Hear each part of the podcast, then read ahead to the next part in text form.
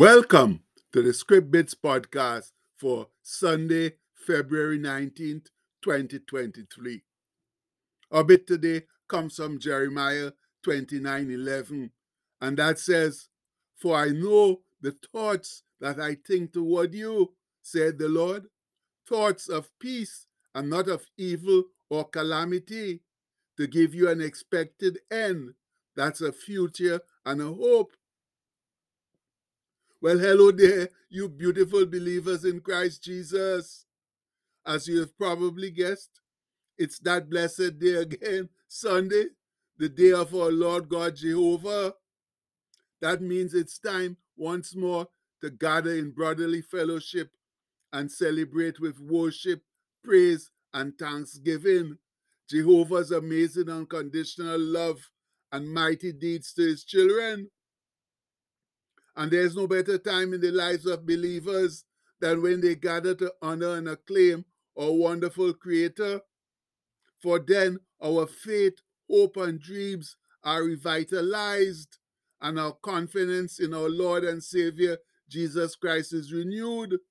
And then we can go out and face the evil world with overwhelming vim and vigor, letting the unbelief sorry, letting the unbelieving world know that Christ is the answer, the answer to all of life's questions. Yes, my friends, Christ is the answer to everything.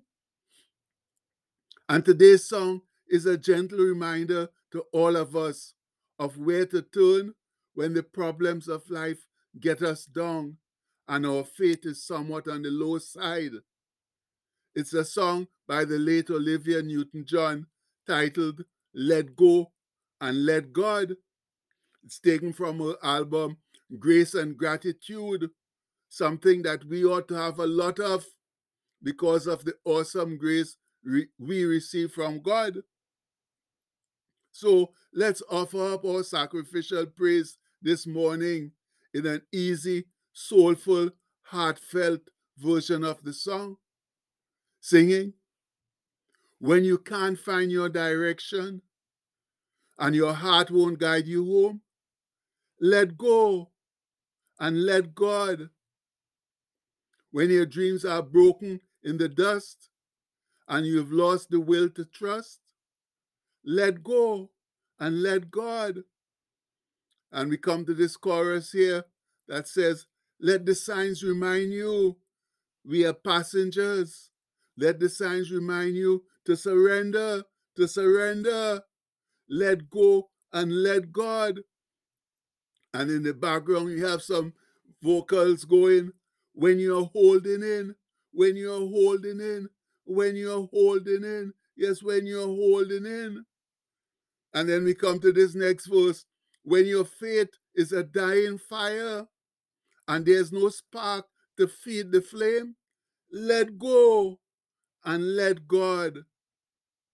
When your courage fails you and the wall sorry the well of hope runs dry, let go and let God.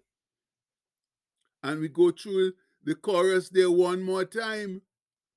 And then we end up with the chorus after the background vocal says, when you're holding in, when you're holding in, when you're holding in. We start singing again. Let the signs remind you to surrender, to surrender, to let go and let God. Yes, let go and let God. Oh, my fellow saints, those five words, let go and let God, are ever so important in our lives. In fact, they're very crucial and critical because we cannot access God's goodness and mercy unless we let go, unless we surrender our will to His. That's the only way He can help us. The problem, though, is that too many of us want to hold on to our will and also have God's grace and mercy. But unfortunately, my brethren, it doesn't work that way. God has specified many times in the scriptures that it's either His way or the highway. Remember how the prophet Isaiah stated it when reminding his people Israel that God abundantly pardons? He said, Seek ye the Lord while he may be found. Call upon him while he is near. Let the wicked forsake his way, and the unrighteous man his thoughts, and let him return unto the Lord, and he will have mercy upon him and to our God, for he will abundantly pardon. For my thoughts are not your thoughts, neither are your ways my ways, said the Lord. For as the heavens are higher than the earth, so are my ways higher than your ways, and my thoughts than your thoughts. And that comes from Isaiah 55, 6 to 9. And it puts the whole thing in its proper perspective, my people. God calls the shots, not us. He is the creator, we, and we are simply the created. And if we know our place, then he will overwhelm us with his goodness and grace, as he said through the prophet Jeremiah. For I know the thoughts that I think toward you, said the Lord, thoughts of peace and not of evil, that's calamity, to give you an expected end, a future, and a hope. And that's the second aspect of the situation. God has wonderful plans in store for us if we will only listen and follow His will. But the truly marvelous and awesome thing about our God is that He forgives and doesn't ever turn anyone away.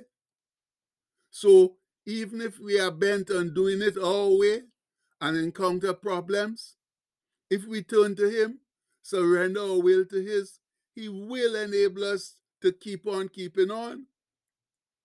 As the song says, let the signs remind us that we are only passengers.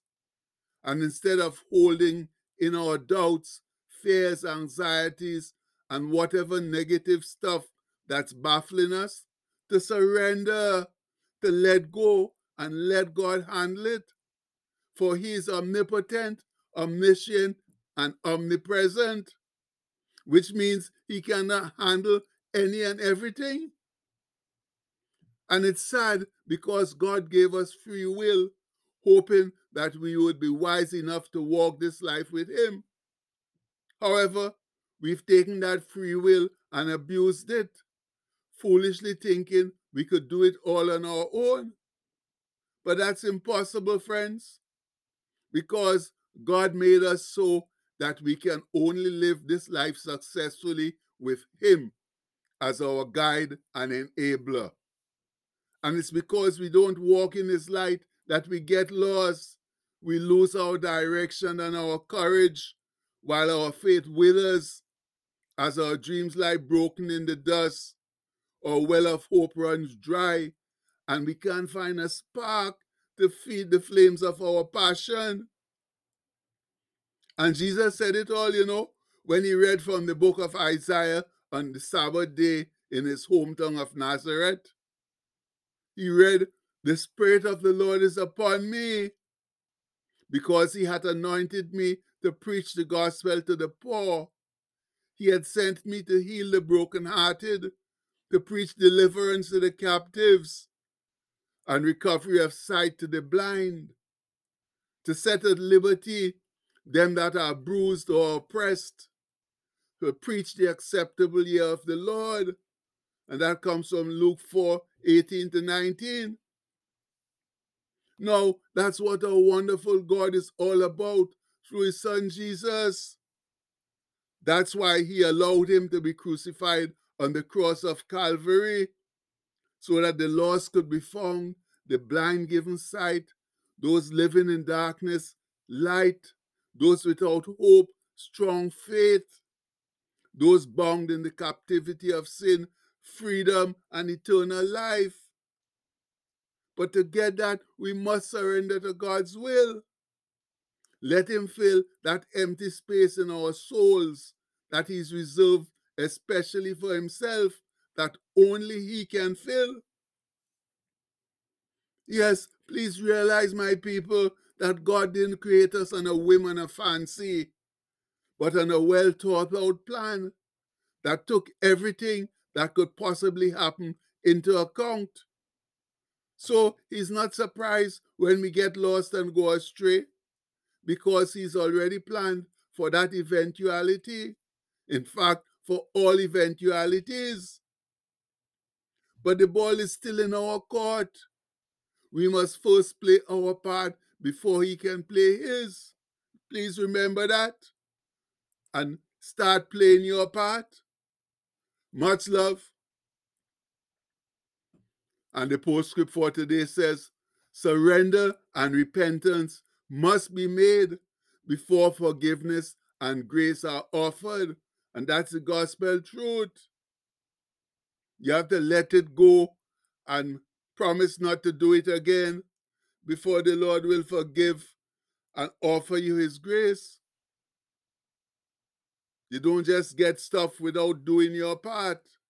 So please, let's get together, praise him, be thankful, be grateful, love one another, and love God so that we can make a better world for ourselves and our children and their children too.